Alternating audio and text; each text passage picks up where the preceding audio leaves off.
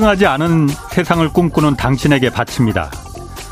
서울 강남에 분양 중인 한 아파트 광고에 등장한 실제 문구입니다. 최소 분양가가 100억 원이라고 합니다.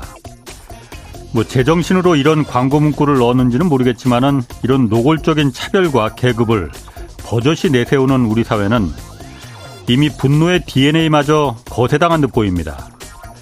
뭐 사실 둘러보면 이미 도처가 평등하지 않은 세상입니다. 신용등급 하위 계층에 15.9%의 고금리로 딸랑 100만 원 대출해주는 이 정부의 긴급 생계비 대출에 4만 3천 명 넘게 몰렸습니다. 반면 올해 역대급 세수 부족이 예상된다지만은 종부세는 또 역대급으로 줄어듭니다. 정부의 종부세 완화 정책으로 10억짜리 어, 집두 채를 가진 20억 자산가의 그 2주택자는 올해 약 1천만 원이 그리고 합계 70억 인 2주택자는 1억 원가량 세금이 줄어듭니다. 홍사원의 경제쇼 슬로건이 경제와 정의를 다 잡자는 겁니다. 민주주의와 자본주의는 이미 결별한 지 오래라고 하지만 다들 불가능하다고 말하는 이 민주적인 자본주의 이거 한번 꿈꿔볼랍니다.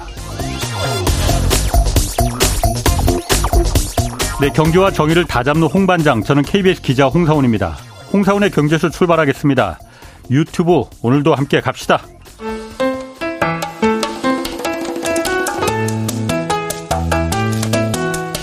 대한민국 최고의 경제 전문가만 모십니다. 어렵고 지루한 경제 프로그램은 거부합니다.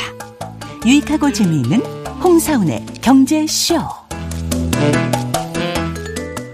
네, 오늘 비트코인 다뤄보려고 합니다. 이거 아주 재밌을 것 같습니다, 오늘. 뭐 비트코인이 달러 패권을 견제할 새로운 권력이 될 수 있을지 오늘 좀 처음부터 끝까지 한번 좀 살펴보겠습니다. 오태민 건국대 정보통신대학원 겸임 교수 나오셨습니다. 안녕하세요. 안녕하세요. 제가 방송 들어오기 전에 잠깐 얘기 나눴는데 어, 아주 재밌었습니다. 네, 감사합니다.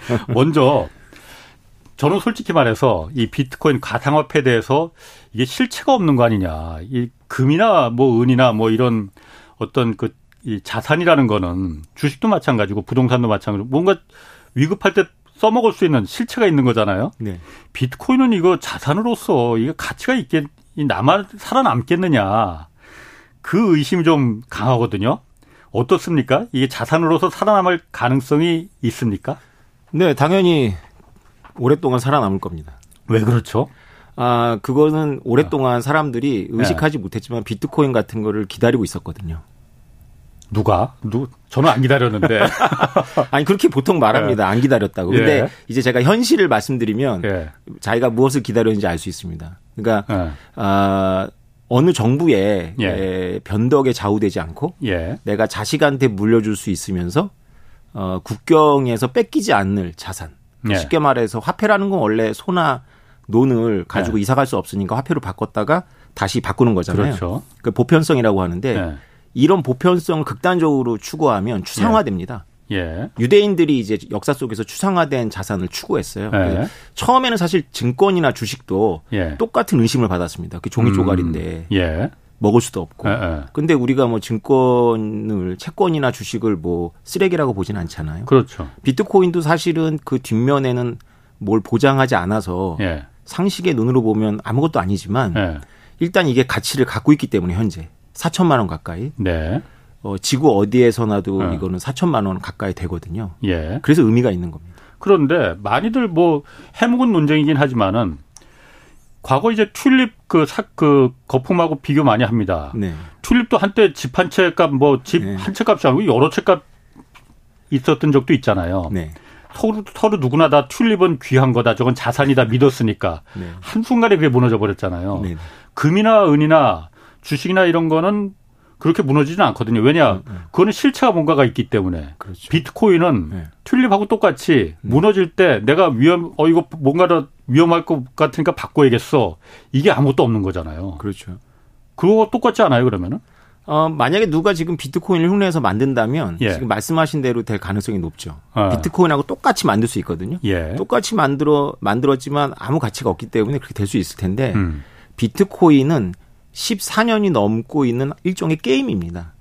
게임이다. 그렇죠. 비트코인 하나의 게임으로 봐야 돼요. 어. 제가 만약에 트럼프 카드에서 예. 스페이드 에이스가 제일 높거든요. 예. 그거를 지금 이렇게 꺼내서 드린다면 아무 의미가 없지만 예. 현재 게임이 진행되고 있을 때 그거를 탭을 그렇지. 밑으로 준다면 의미가 크거든요. 그렇죠. 비트코인은 하나의 시스템으로서 팽팽한 게임이에요. 어. 누구라도 그 한 조각을 얻으려면 돈을 지불하든지 전기를 쓰든지 해야 됩니다. 그러면 그 게임이 네. 영원히 지속될 가능성이 지금 그 게임이 판이 끝나서 네. 이제 땡 할 가능성이 없는 거예요. 영원히 지속되는 과정으로 이미 접어들었습니까? 아니요. 제로는 아니죠. 당연히 네. 0으로 수렴할 수 있습니다. 네. 당연히. 근데 우리가 생각을 해봐야 돼요. 예. 2023년 이 6월이라는 시점에서 비트코인 가격이 이 달러로는 2만 달러가 넘고 음. 한국 돈으로는 3천만 원, 4천만 원 예. 사이일 때 예. 이게 다시 0원이 될지 예. 아니면 1억이 될지 어떤 게 더 가능성이 있는지 상식을 갖고 물어봐야 되거든요. 물어봤을 때 어느 쪽이 더 가능성이 있습니까? 저야 뭐 답이 뻔한데 어. 제가 여쭤보면 어. 떻게 대답하시겠습니까? 아, 저는 사실 비트코인 잘 모르고 좀 네. 부정적인 생각을 갖고 있으니까 네네. 용이 될 것 같은데 튤립처럼 그렇게 어. 저는 생각이 들거든요. 영원, 음. 영원이 되려면 예. 굉장히 어려운 고비를 넘, 넘어야 됩니다. 영원이 음. 되는 시나리오는 이제 악순환이거든요. 예. 비트코인에는 채굴이라는 시스템이 있습니다. 아하. 그래서 채굴자들은 비트코인을 받기 때문에 비트코인이 가치가 있으니까 거기에 실제로 전기를 투입을 합니다. 그리고 예. 아주 값비싼 반도체 칩도 투입을 하죠. 아, 예, 그렇죠. 그런데 비트코인 가격이 떨어지면 이들이 떠납니다. 예. 이들이 근데 하는 역할이 뭐냐면 시스템 보안이에요. 예. 탈중앙 시스템에서는 시스템 보안이 생명이거든요. 예. 그러면 시스템 보안이 약해지죠. 예. 그럼 가치가 더 떨어집니다. 어. 그럼 이들이 더 떠나요. 어. 그러면 더 가치가 낮아지고 그럼 더 떠나고 예. 해서 이 악순환을 돌면서 영원으로 수렴하는 거거든요. 음. 이런 주장을 하는 분들이 많고 나신 탈레브라고 하신 분 있잖아요. 그분이 실제로 2년 전에 논문도 썼죠. 이 순환으로 들어갈 아, 거라고. 아, 그런데 그럴 가능성은 제가 봐도 일반인의 눈으로 봤을 때도 기술이 발전하면 발전할수록 오히려 네. 더 그게 더 집, 들어가면 들어가지 그 기술이 퇴보하지는 않을 것 같다는 생각은 들어요. 아우 좋은 말씀입니다. 아. 비트코인이라는 걸 사람들이 이미 부정적으로 보든 네. 긍정적으로 보든 이게 새로운 기술인데 이걸 발견했잖아요. 네. 네. 사람들의 머릿속에서 이 기술을 지워버릴 수가 없기 때문에 아. 0원으로 잠시 수렴했다가도 다시 또 올라올 겁니다. 그게 또 근본적인 기술이라는 게 블록체인이라는 그렇죠. 이게 화폐 그 비트코인 코인 말고 그렇죠. 암호 기술에서 절대 강자가 될 수 있는 기술을 뒷받침하고 있기 때문에 엎어질, 네. 엎어질 수도 없는 거고. 네. 자, 그러면은 이것도 한번 좀 물어볼게요. 원래 비트코인이라는 게 처음 나올 때 네. 이게 2008년 금융위기 때 미국 금융위기 때 그때 나온 거잖아요. 네. 처음에 나온 원래 목적은 네. 지금처럼 이렇게 주식처럼 막그 그 어떤 투자 자산으로가 아니고 네. 돈으로 쓰려고 나온 거였잖아요. 그렇죠. 달러의 횡포가 너무 심하다. 저렇게 그 달러 막 주고내도 되는 거냐 미국이라고 해서 네. 그 중앙 그 달러치의 반기를 들기 위해서 나온 거잖아요. 네, 돈으로서 역할을 하려고. 네 맞습니다. 돈으로서의 역할은 할 가능성이 있습니까 없습니까? 그건 높, 없을 것 같은데 저는 아주 높다고 저는 보고 있습니다. 높아요? 네. 원래 화폐는 경제학자 아. 이건 주류 경제학자들의 공통된 의견인데요. 화폐가 예. 가, 물질로서의 화폐가 갖춰야 될 네 가지 속성이 있습니다. 예. 분할이 돼야 되고요. 그 다음에 이동이 간편해야 됩니다. 가벼워야 됩니다. 예. 그 다음에 대체 가능성이라 그래가지고 우리가 꾸겨진 신사임당을 갖고 와도 새 신사임당으로 바꿔줘야 되거든요. 예. 그 다음에 어 희소해야 되죠. 예. 어, 이런 성격을 완벽하게 구현할 수 있는 물질은 없죠. 예. 금도 그렇고 예. 금도 이렇게 좋은 점이 많지만 분할이 잘 안 되죠. 그렇죠. 예. 그다음에 일반인들이 위조를 알아보기도 어렵고. 예. 근데 비트코인 일단 위조를 만들 수가 없고요. 예. 그리고 무한히 분할되고 예. 그다음에 완벽하게 대체 가능합니다. 예. 그다음에 무게가 없기 때문에 예. 지구 반대편으로 빛의 속도로 보내거든요. 예. 그래서 완벽한 화폐 물질의 속성을 갖고는 있어요. 어. 물질의 속성을 갖고 있는데 네. 오늘 하려는 주제도 그겁니다. 네. 지금 그 오 교수님이 쓴 그 최근에 쓴 책이 비트코인 그리고 달러의 지정학이라는 거잖아요. 네. 왜 달러를 여기다 넣냐면은 네. 달러를 대체하기 위해서 비트코인이 태어난 거잖아요. 네. 그런데 달러가 가만히 있겠냐 이거죠. 그렇죠. 자기를 자기 목줄을 겨눈다는데 네. 그래서 오히려 역설적으로 네. 사실 지금은 비트코인이 누가 어디 가게 가서 비트코인으로다가 결제하는 사람은 없잖아요. 네. 그러다 보니까 네. 오히려 아 나 이제 화폐로는 안 할래.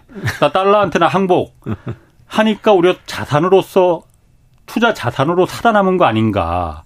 달러가 어 그러면은 너 돈으로 이제 역할 안 하면 살려줄게. 네. 대신 우리 선 넘지 마. 네. 이렇게 한 거 아닌가. 네, 네. 그거 맞습니까? 아니 뭐 그렇게 생각해 볼 수 있죠. 어. 충분히. 바이든 정부 전까지는 예. 그 미국의 행정부 오바마 트럼프 정부 엘리트들은 비트코인하고 공존을 생각했던 것 같아요. 제가 음. 그 흐름을 봐도. 예. 근데 지금 바이든 행정부는 반 비트코인 정책을 노골적으로 펴고 있죠. 아. 오늘도 비트코인 가격이 폭락했는데요. 예. 몇 시간 전에 어제 어제 어제 그 SEC 미국 증권거래위원회가 예. 바이낸스라고 세계 거래소. 최고의 거래소를 예. 기소했어요. 어. 예. 가만 안 놔두겠다는 거죠, 뭐. 왜 갑자기 또 그 공생하려다가 왜 또 비트코인이 또 달러로 팝 돈으로 쓰겠다고 또 했나? 2013년도 11월에요. 예. 버냉키가 상원에 그 당시 연준 의장 버냉키가 상원에 예. 그 레터를 보내요. 예. 당시 미국 의회에서는 실크로드 사건이라 그래가지고 미국이 마약으로 문제가 많지 않습니까? 예. 비트코인을 처음 누가 썼냐면 마약할 수 있는 자유를 외치는 서부의 철없는 젊은이들이 썼어요. 예. 그래가지고 그게 예. 이제 국회까지 가서 실크로드라는 그 지하 세계 아마존의 창업자를 잡았죠. 예. 그래서 미국인들이 처음으로 비트코인 이야기를 들었을 때는 마약하고 연결돼서 들었습니다. 음. 그래서 의회에서 어 금융 감독 기관한테 의뢰를 했어요. 비트코인을 놔둘 거냐. 근데 그 예. 그 당시 연준 의장이었던 버냉키가 비트코인은 매우 프라미싱하다. 전도 유망하다고 대, 답을 했어요. 버냉키가? 네. 더 충격적인 것은 법무부 차관보가 예. 나와가지고 법적인 얘기를 할 줄 알았더니 뭐, 뭐 범죄에 사용되고 이런 얘기를 할 줄 알았더니 비트코인은 세계 무역을 건강하게 만들 수 있다라고 말을 했어요. 음. 그래서 일주일 만에 비트코인 10배인가 올라요, 그때. 예. 네, 그 물론 그 거품을 중국에서 꺼트렸는데 예. 미국의 엘리트들은 비트코인 일찍 공부를 했고요. 예. 비트코인이 중국의 위안화 환율 조작을 막을 거라고 예상을 했던 것 같아요. 왜냐하면 음. 비트코인을 중국인들이 많이 갖고 있었거든요. 예, 예. 그러니까 중국인들이 비트코인을 음. 많이 가지면 가질수록 어, 중국의 그 통화 정책이 잘 안 먹히죠. 예.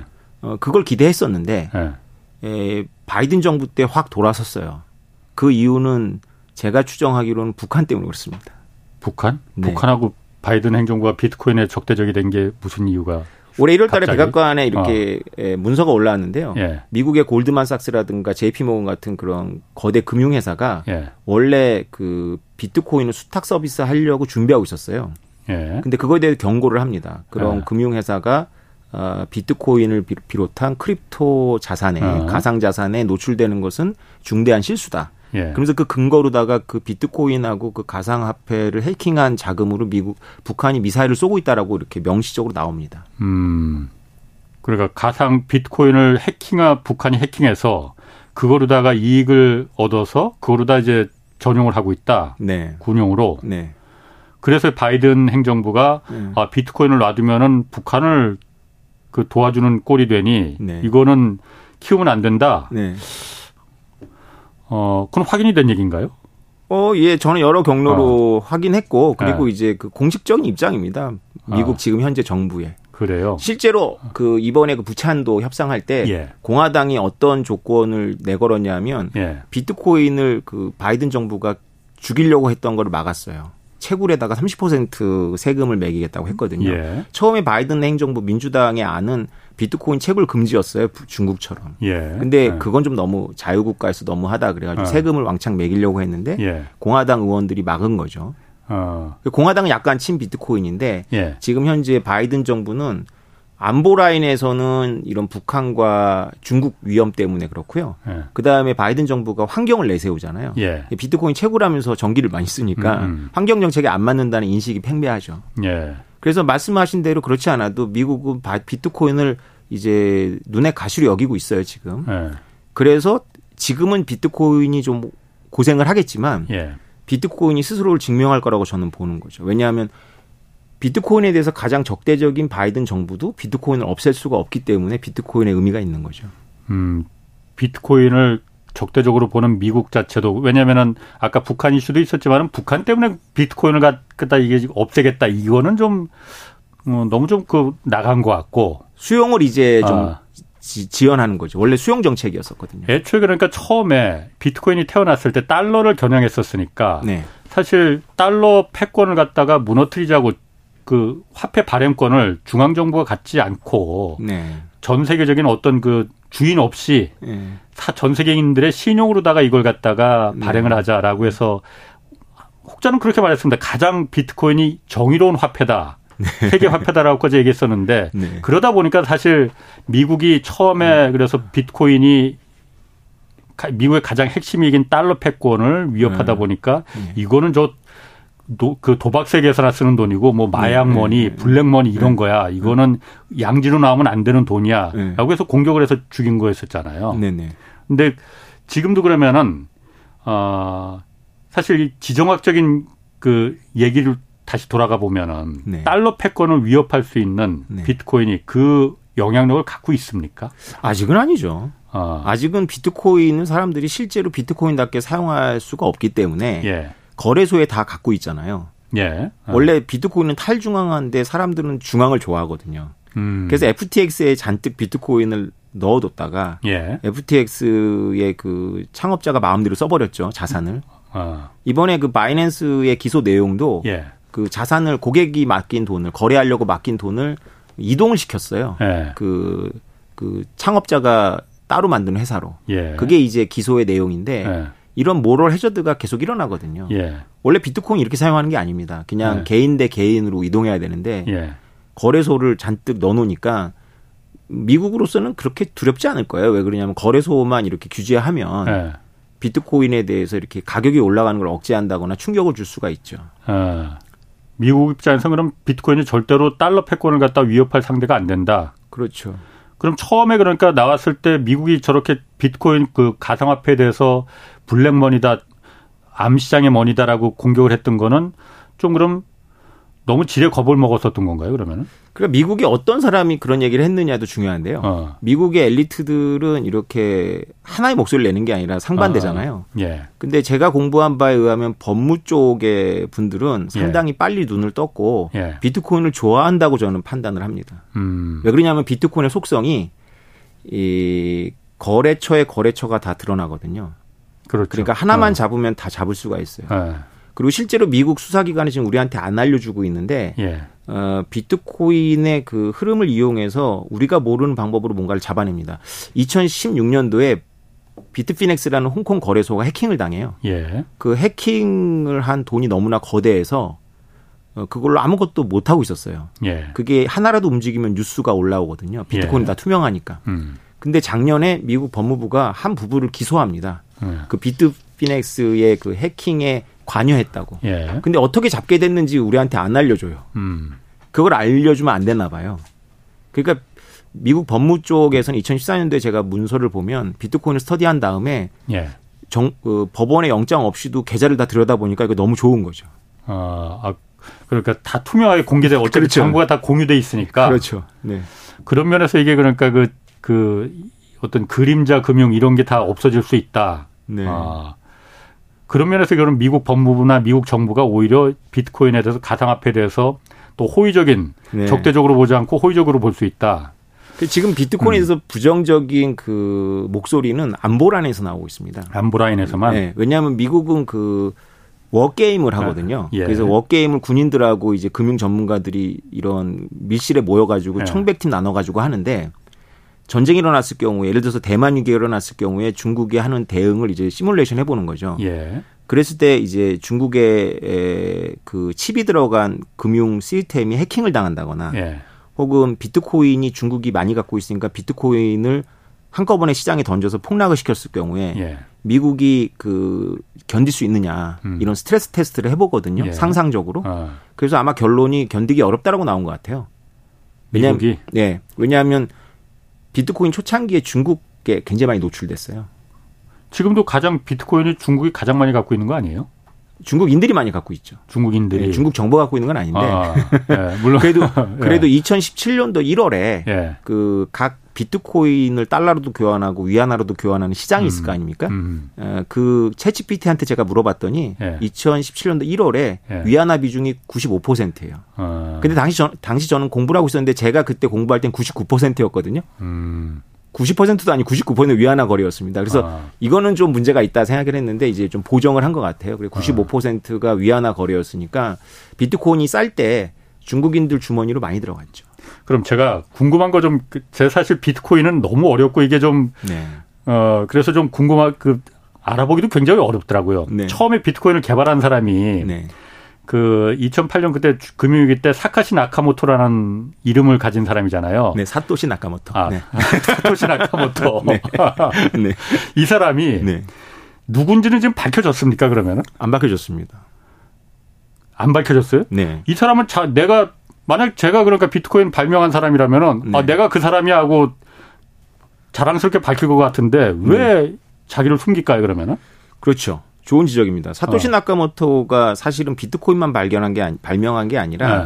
굉장히 어려운 수학 문제를 푸는 거거든요. 비잔틴... 이 사람이 일본 사람은 맞아요, 그러면? 일본 사람은 아니에요. 그냥 일본 이름을 쓰는 거지. 일본 사람일 수도 있고 한국 네. 사람일 수도 있고 미국 사람일 수도 있고 영국 사람일 수도 있습니다. 네. 영어로 소통했어요. 예. 네, 근데 복수를 잘 안 써서 동양계일 가능성이 높다라는 추론도 있고. 예. 그다음에 영국의 공립 학교에서 쓰는 영어 문법을 썼기 때문에 영국 사람일 거, 거라는 추정도 있어요. 예. 그 글만 보면 예. 영어로 했습니다. 근데 이 사토시 나카모토의 행보를 저도 추적 관찰을 해보면 재밌습니다. 예. 이 사람이 노벨 경제학상은 모르겠지만 수학상 같은 걸 받을 수 있거든요. 획기적인 발명이기 예. 때문에. 예. 근데 학자라면 명예를 포기, 포기하기 어려웠을 텐데 이 사람이 110만 개 가까이 되는 비트코인과 함께 사라졌어요. 근데 우리 암호화폐 세계에서는 소각이라는 게 있습니다. 예. 주식을 이렇게 불에 태워버리듯이 암호화폐를 어떤 지갑에 보내버리는 거예요. 예. 그 비밀키를 모르는 지갑에. 예. 그래서 공개적으로 소각할 수가 있는데 예. 소각도 안 했단 말이에요. 예. 그래서 완전히 사심이 없다고도 말할 수 없고 또 완전히 사심이 있다고도 말할 수가 없는 사람이에요. 비트코인을 100, 자기가 개발한 거니까 110만 개를 가, 졌다 이거죠. 한 1년 동안 혼자만 채굴을 했어요. 그럼 어마어마한 양이 그 돈일 텐데. 아마 비트코인이 지금보다 한 네다섯 배 오르면 세계 최고의 부자일걸요. 워렌 버핏을 제치는 걸로 제가 알고 있습니다. 그럼 어쨌든 그 사람이 네. 자신을 계속 숨기고 지금도 있는 거예요, 그러면? 네, 맞습니다. 누군지 아무도 몰라요? 아무도 모르는데 그 세계가 워낙 좁아서 네. 우리가 흔히 그런 선수라고 말하잖아요. 예. 그 선수들끼리는 서로 아는 것 같아요.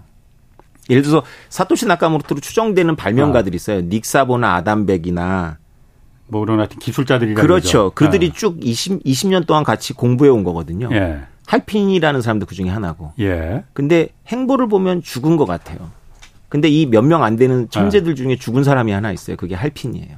할핀이라는 사람이 그럼 사토시다. 네, 라고 저는 추정을 합니다. 추정이 된다. 네. 그 사람이 죽었어요, 그러면? 죽었어요. 2014년도에 루게릭병으로 죽었습니다. 그럼 그 그분이 죽은 거는 죽은 거고 110만 개 비트코인은 어떻게 됐습니까? 110만 개 비트코인은 어. 원래 있는 지갑에 그대로 있습니다.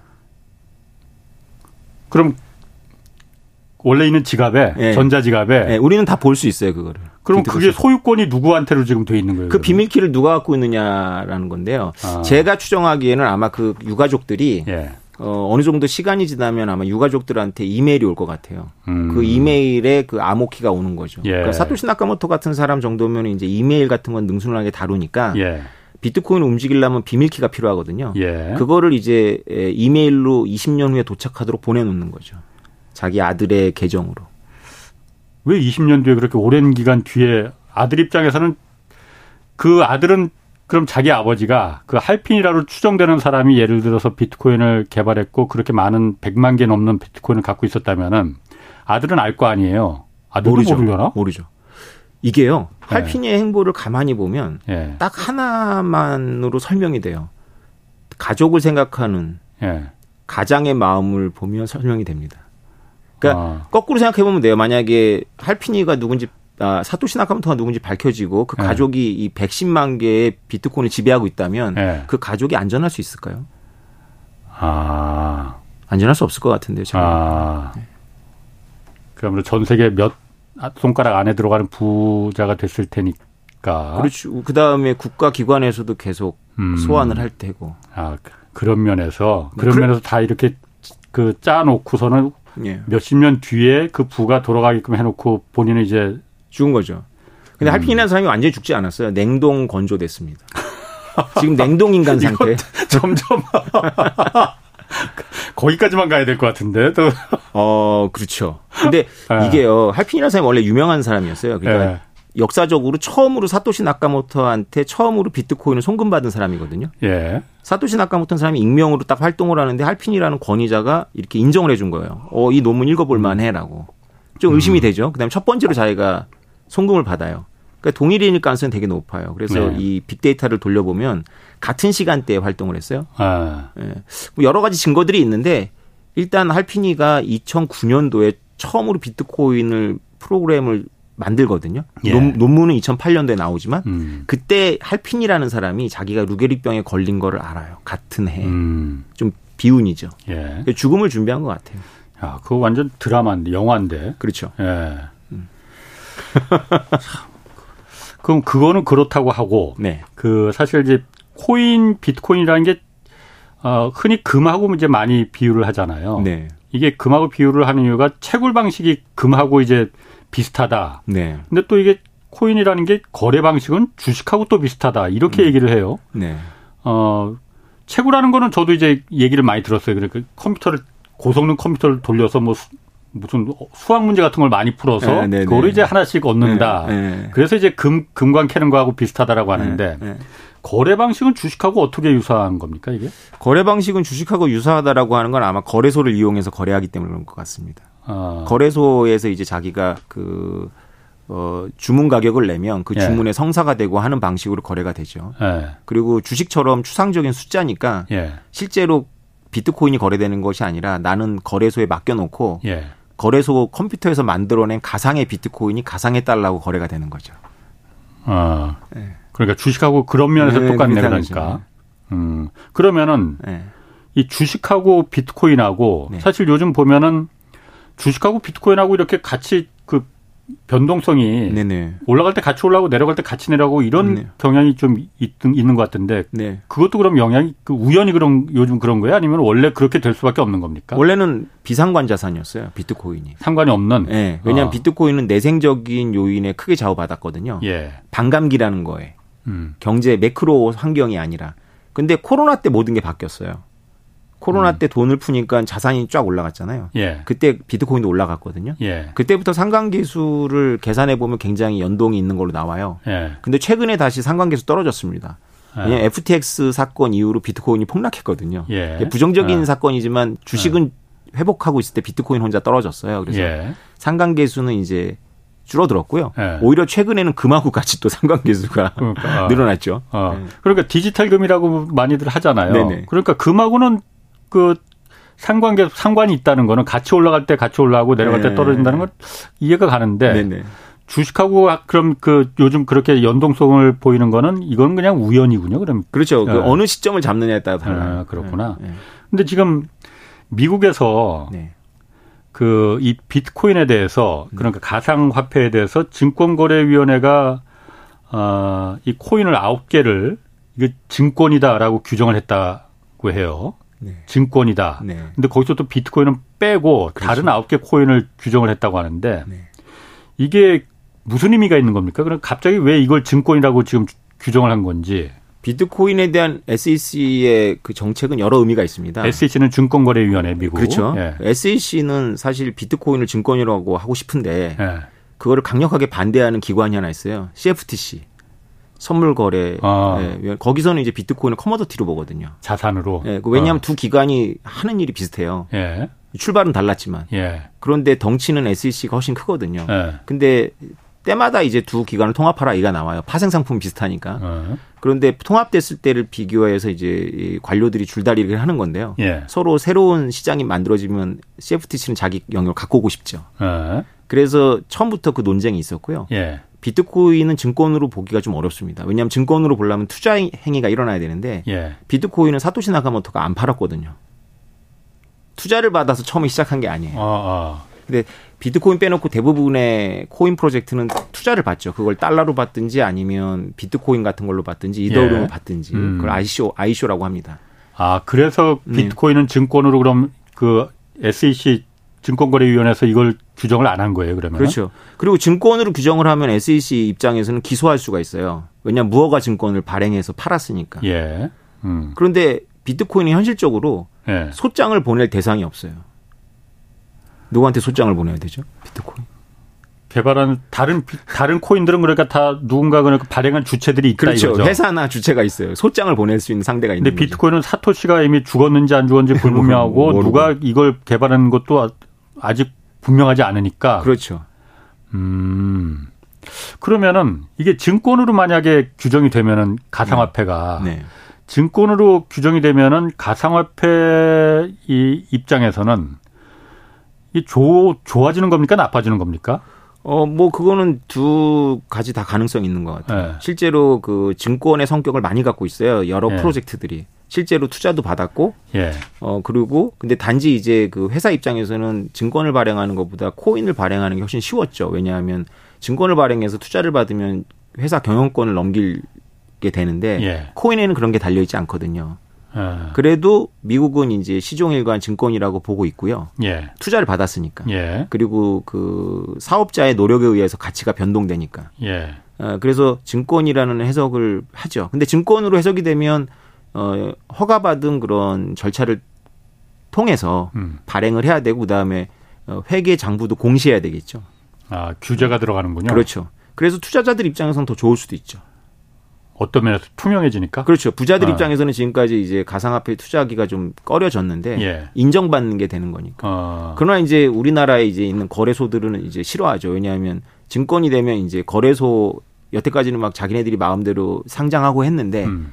증권으로 분류되면 이제 증권거래소에서 증 거래가 되겠죠 가상화폐가.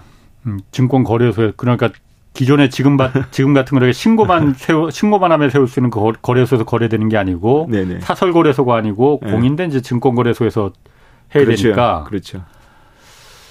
아, 그런 거 애매하네. 사실 그러면은 그렇게 되면 그 코인으로서의 그 투자 가치는 규제를 받으니까 떨어질 가능성이 있고 반면에 규제 안으로 들어가면은 제도권 안으로 들어가면은 상대적으로 좀 안, 안전해지고 어, 네. 양면이 있는 거구나. 네. 그러면 이게 다시 그 애초의 목적인 네. 이 결제 수단으로서 그러니까 화폐로서 네. 처음에는 예전에 한 10년 전만 해도 제가 그때 기사가 얼핏얼핏 생각나거든요. 비트코인으로 처음으로 뭐 피자를 갖다 아, 네. 샀다. 네. 뭐 그래서 피자 한 판 값에 비트코인 뭐 두 개를 냈다 뭐. 네. 아, 그때 비트코인을 샀었어야 되는 건데. 피자 두 판에 비트코인 아. 만 개를 받았죠. 만 개씩이나. 네. 아이고. 자, 그러면은 네. 그 비트코인이 이렇게 올라왔는데 음. 지금은 그러니까 누구도 피자 사는데 비트코인을 쓰지는 않잖아요, 지금은. 그렇죠. 그러면 이게 아까 말씀하신 대로 네. 잠깐 했지만은 이게 결제 수단으로 화폐로서 쓰일 수 없는 이유 몇 가지 결격 사유가 있는데 일단 네. 뭐 결제하는데 시간이 굉장히 오래 걸린다. 네. 또 가격 변동성이 워낙 막 크다. 네. 피자 고르는데 결, 사겠다고 결심하는데 네. 만 원이었는데 네. 막상 지불하려고 하면은 이게 막 네. 5천 원이 될 수도 있다. 뭐이 네. 변동성이 워낙 커서 화폐로서 가치를 못 한다는 거잖아요. 이런 부분은 앞으로도 영원히 개선될 수 없는 거 아니에요? 기술적으로 그건 개선이 가능한 거예요? 네, 가능하다고 저는 보는데요. 왜냐하면 그 실제로 중요한 행위자들이 지금 이 시장에 안 들어왔는데요. 예. 글로벌 IT 공룡 기업들이에요. 예. 를 들면 애플이나 삼성전자나 구글 같은 데죠. 예. 그런 데가 이제 가상화폐하고 만나면 예. 그 비트코인 같은 경우는 이제 날개를 달 거라고 저는 보거든요. 예. 사실은 비트코인은 커피를 사 먹기 위해서 만들어진 돈은 아닙니다. 예. 왜냐하면 비트코인의 최대 단점이 이더리움도 마찬가지지만 수수료예요. 커피를 사 먹기 위해서 지금 한 5만 원쯤 내야 될 겁니다. 수수료만. 수수료만? 네. 비트코인을 옮길 때마다 이제 수수료를 낸거든요. 아, 그래요? 네. 내 지갑에서 다른 지갑으로 옮길 그렇죠. 때? 그렇죠. 그 비트코인으로 나가는데. 누구한테 그 수수료를 내는 거예요? 어, 그거는 채굴자들이 가져가요. 아, 그 채, 그 채굴에서 그 세상에 끄집어낸 그 채굴자들이 그 수수료를 갖고 가는 거예요? 네, 채굴이라는 것 자체가 그 이 거래를 승인하는 거예요. 집단적으로. 음, 음. 네. 그러면서 채굴자들이 갖고 가는데 그런데 5천 원짜리를 내, 어, 거래하는데 5만 원을 지불하는 건 말이 안 되잖아요. 그렇죠. 어. 근데 100만 달러를 거래하는데도 5만 원이면 됩니다. 아. 수수료는 그러니까, 똑같구나. 네, 수수료는 그 거래 액수에 따라가는 게 아니라 데이터 데이터량에 따라가는 거예요. 데이터량. 네. 음. 그래서 원래 큰 돈으로 움직이는데 비트코인이 되게 저렴하거든요. 아. 그럼에도 불구하고 말씀하신 피자나 커피를 사 먹을 수도 있습니다. 그걸 Lightning 음. 네트워크라 그래가지고 예. 여기서부터는 좀 어려운데 비트코인을 한 번에 거래해서 장부에 올리는 게 아니라 음. 저하고 둘이서 계속 빈번하게 거래하니까 은행처럼 계속 1년 동안 거래하고 그걸 마지막 장부만 올리는 거죠, 비트코인에. 음. 은행들이 그렇게 하잖아요, 서로. 상계를. 아, 그 부분은 조금 어려워서 제가 거기까지 이해하는 데는 좀 한계가 있는 것 같습니다. 네네. 그러면은 어쨌든 이 결제 수단으로서 애초에 태생의 목적인 네. 결제 수단으로 이 비트코인이 그 좀 이용되려는 그 음. 그 시도는 아예 포기해 버린 거예요, 그러면? 아니 지금도 계속 합니다. 그 라이튼 네트워크라는 지금 말씀한 서로 어, 어. 상계 장부에 예. 치되는 비트코인이 계속 증가하고 있어요. 예. 비트코인하고 가격 무관하게 누군가는 음. 사용하고 있는 거예요. 예. 근데 비트코인의 가장 중요한 그 활용성은 예. 불량 국가에 속해 있는 생산자하고 무역을 할 수 있게 해준다는 겁니다.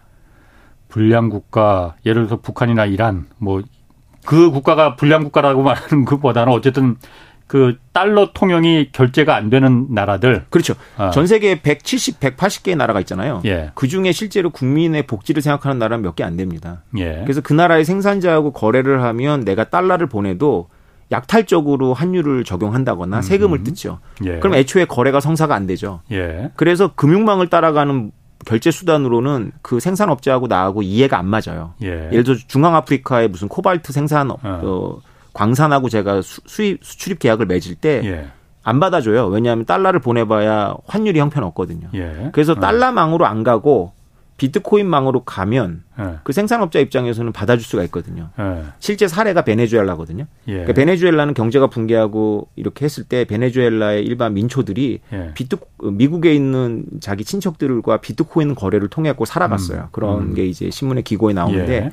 금융망으로 가면 베네수엘라 정부가 달러로 안 바꿔줍니다. 어. 자기네들이 달러 받고 예. 쓰레기 같은 그 베네수엘라 화폐를 주는 거죠. 네. 아. 네.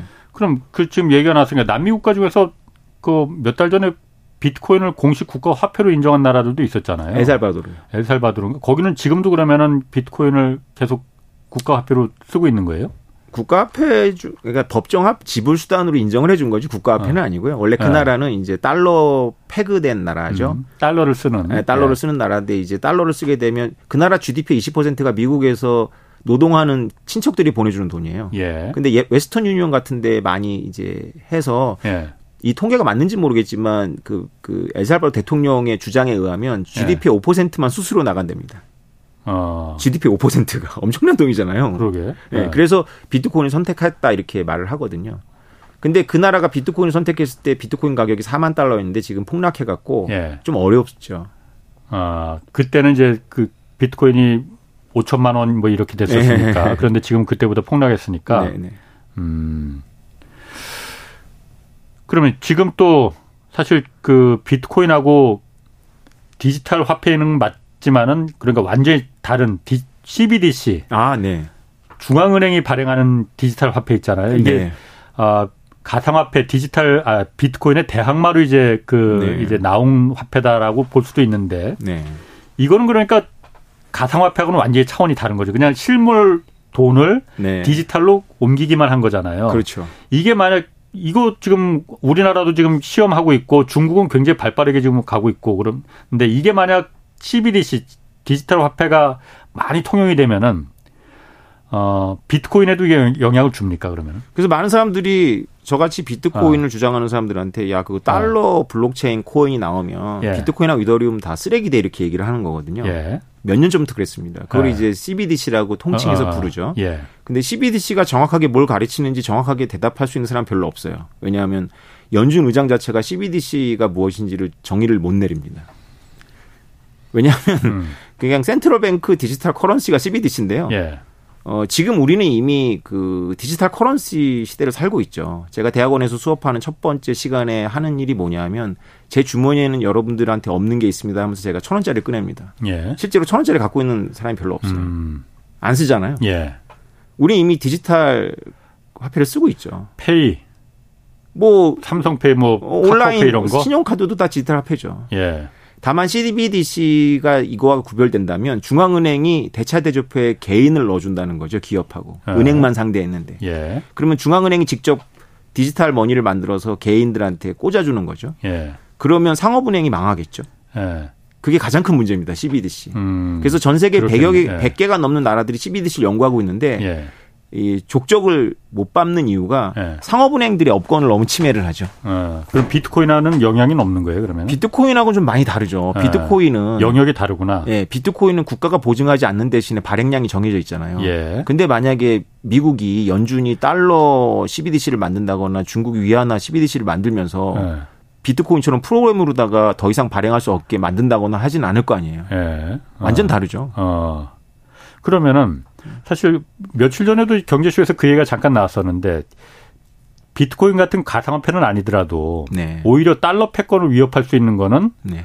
어, 국제 간의 결제 거래에서 네. 이 디지털 화폐가 네. CBDC가 널리 통용이 되면은 네. 이거야말로 달러의 그 발을 묶을 것이다. 달러 네. 균열을 가게 하는 더 큰 요인이 될 것이다라는 얘기가 좀 있었거든요. 네. 그 점은 어떻게 생각하십니까? 그거는 상당히 타당하죠. 왜냐하면 아. 달러가 문제가 될 때마다 나오는 게 제3의 화폐거든요. 예. 그 중에 하나가 이제 특별 인출권이라고 해서 SDR도 있는데 SDR이라는 건 이렇게 동그란 동정도 아니고 지폐도 아닙니다. 장부예요, 장부. 음. 예. 그러니까 장부라는 거를 우리가 생각을 해봐야 돼요. 원래 신뢰가 있는 사람들 간에는요. 예. 원래 화폐가 필요 없습니다. 장부로 생각하면 되는 거죠. 음. 음. 그래서 원래 화폐를 가만히 묵상해 보면 장부입니다. 예. 예. 그거를 이제 대항해 시대 때 서유럽의 상인들 간에는 알고 있었죠. 그게 환어음 시스템이고. 아. 그 환어음 시스템을 가지고 케인즈가 제안한 게 방코르라는 건데 그 방코르가 나중에 그렇지. SDR이 된 거거든요. 아. 그리고 실제로 세계 화폐 그 방코르. 예. 네. 그 실제로 2차 대전 이후에 달러가 너무 부족했어요. 서유럽이. 예. 그래서 서유럽 간에는 달러로 결제를 하면 달러가 부족하니까 우리는 서로 상각만 하자 그래서 예. 해서 결제 동맹이라는 걸 만들었죠. 그 결제 음. 동맹이 음. 지금 오늘날 이유가 된 겁니다. 음. 그러니까 달러를 얼마든지 안 쓸 수가 있죠. 예. 단 신용이 확실하다면. 예. 근데 신용의 위기가 있으니까 아, 아. 유로가 달러를 대체한다고 했지만은 문제가 생겼잖아요. 유로에 구성하는 여러 나라들 중에 신용이 문제가 되는 그리스 뭐 예, 이런 예. 나라들 때문에. 아. 그래서 우리가 돈이 왜 필요하냐면 장부만 가지고 부족한 이유가 부도가 연쇄적으로 나버리는 거죠. 외상에 외상에 외상을 음. 해버리면 그래서 예. 그거를 절연하려고 실제 현찰을 받는 거거든요. 아. 달러가 현찰인 거죠. 뭐. 그렇죠. 예. 그러면 사실 지금 CBDC에서 가장 적극적인 나라는 중국인데 네. 중국이 사실 이렇게 적극적인 이유가 디지털 화폐로 중국 위안화를 그냥 일대일로 하는 자기네들 그 좀 친한 나라들하고 달러로 네. 중간에 거치지 않고 네네. 직접 거칠 그 결제를 해버릴 수가 있으니 네. 그 나라도 물론 위안화가 필요할 수 있고 그렇죠. 그 나라에서는 굳이 달러가 한번 바꾸고 위안화를 그렇죠. 달러로 바꾸고 이렇게 하는 것보다는 네. 바로 하면은 네. 달러를 쓸 일이 좀 줄어들 것이다. 네. 이러면은 제가 봐도 그 디지, 이 비트코인보다는 네. 디지털 화폐가 달러 패권을 달러의 이 기득권을 무너뜨리는 금가게 하는 가장 먼저 그 선발대가 되는 거 아닌가? 그 생각이 들더라고요. 그러니까 지금 말씀드렸던 유럽의 결제 동맹처럼 예. 지금 말씀하신 게 이제 중국 중심의 결제 동맹인 거죠. 음. 그 위안화 디지털 위안화 장부를 갖고 그러니까 어차피 그 사우디아라비아하고도 얘기되고 있는 것처럼 예. 사우디아라비아도 중국한테 석유를 팔지만 중국 물건이 필요하니까 위안화로 받았다가 이렇게 예. 하면 되니까. 아하. 근데 이제 그게 참 얘기는 좋은데요. 음. 문제가 하나 있죠. 어떤 문제가 있죠? 중국은 이렇게 생각하는 것 같아요. 네. 아, 블록체인 기술은 모르겠고 예. 그 중앙은행이 직접 그렇게 그 암호 기술을 아, 이용해서 어 돈을 만들어서 어 인민들의 주머니에 꽂아주면 예. 모든 거래가 비트코인처럼 보이죠. 아, 그렇지. 그러면 사실상 이제 사회 신용 시스템을 강화하는 데 도움이 될 거 아닙니까? 예. 뭐 마약 같은 거 사 먹으면 아, 이제 벌칙을 줄 수도 있는 거고. 아, 그럼 사람들이 안 쓸 거다? 아, 뭐 그런 문제도 있는데요. 예. 어 정부를 신뢰하니까 쓸 수도 있겠죠. 예. 근데 일반인들이 정말 모르고 우리나라 그 우리나라 이 금융 감독 기구에서 일하는 분들 이거 모르고 있다가 저를 조찬 모임에 초대해서 제가 이 얘기를 들어 했더니 다 놀래 예. 자빠지더라고요. 어. 이건 어 비트코인을 비롯한 암호화폐 세계에 잡혀버립니다. 그러니까 암호화폐라는 게 얼마 대단한 거냐면요. 예. 어, 우리가 은행을 이용하면 사람을 인증하잖아요. 예. 근데 비트코인은 사람 인증을 안 하거든요. 그냥 암호만 인증하면 어. 옮길 수가 있는 거예요. 그 사람이 누구 돈 주인이 누군지는 몰라도 된다 이거죠. 몰라 돼요. 어. 그래서 실제로 비트코인하고 이더리움은 전혀 다른 블록체인이거든요. 예. 근데 이더리움 안에서 비트코인이 거래가 될 수 있어요. 이건 예. 이런 겁니다. 비트코인을 이더리움 플랫폼에서 잠궈요. 음. 비트코인 하나를 하나를 잠그고 열쇠 금고를 이더리움을 만들어 가지고 유통하는 거거든요. 그럼 예. 이 열쇠를 갖고 있는 사람은 음, 음. 이게 알려만 져 있다면 이 비트코인이 자기 거잖아요. 예. 그럼 이 열쇠는 비트코인하고 돈가로 거래가 될 수 있겠죠. 이론적으로. 예. 디지털 위안화가 나오면 이게 암호 시스템이기 때문에 이거를 이더리움이나 비트코인 플랫폼에서 잠가 버립니다. 음. 그리고 그 위안화랑 대칭되는 열쇠를 코인으로 만들어서 그걸 유통해 버리죠. 그러면 중국의 정보 당국에서 봤을 때는 이 지갑에 그대로 위안화가 있어요. 음. 근데 그 실제로 가만히 있는 게 아니라 여기서는 코인이 파생돼 가지고 stable 위안화가 이 암호화폐 생태계에서 마구마구 돌아다니죠.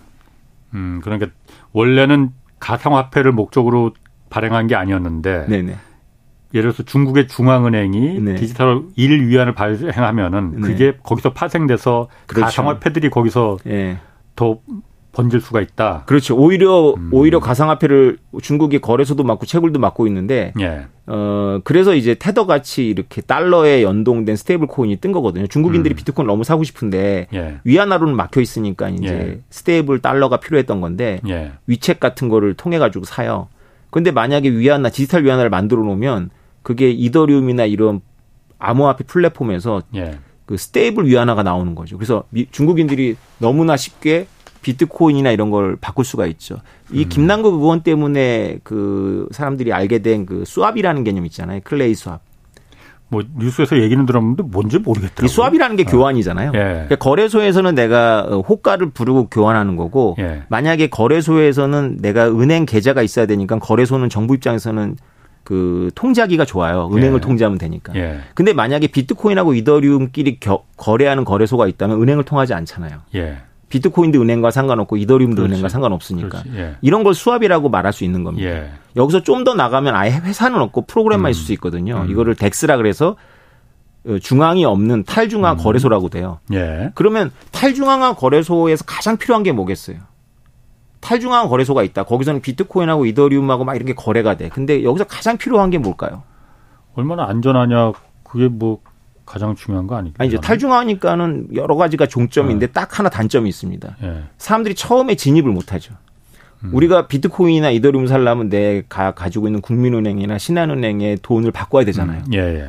그리고 나서 바꿀 수 있는 거잖아요. 예. 그래서 은행을 거쳐야 되는데 예. 이 DEX라는 데서는 달 어, 비트코인에서 어, 이더리움으로 거래되고 이더리움에서 다른 클레이로 거래가 되는데 예. 처음에 어떻게 원화나 달러를 바꾸냐의 문제잖아요. 예. 그때 필요한 게 stable 코인이에요. 어. 달러랑 연동되거나 위안화랑 연동되어 음. 있는 예. 코인. 예, 예. 이 코인도 은행 계좌 필요 없이 swap이 되거든요. 그래서 만약에 중국이 대대적으로 어. digital currency를 만들어내면 그게 탈중앙 거래소의 그, 어. 그 공식적인 그 기축 통화가 되겠죠. 아, 중국이 그럼 중국 정부가 그걸 용납하겠느냐? 용납하는 게 아니라 자기 손을 떠나는 거죠. 만들어만 놓으면. 어. 그래서 중국의 계획을 보면 결국은 신원 인증입니다. 암호 인증을 못 해요. 아. 내가 누구인지를 증명해 옮길 수 있게 만들어요. 그럼 지금 중국이 계속 그 역점을 두고 있는 그 디지털 화폐 미래도 그렇게 생각처럼 막 이렇게 되지는 않을 수 있겠네요. 그런 문제 때문에. 보편화폐가 못 때문에. 되죠. 왜냐하면 거래가 상당히 제한되고 매번 거래할 때마다 신원 인증을 아. 하는 거니까요. 아. 네. 그런 문제가 또 있겠구나. 네.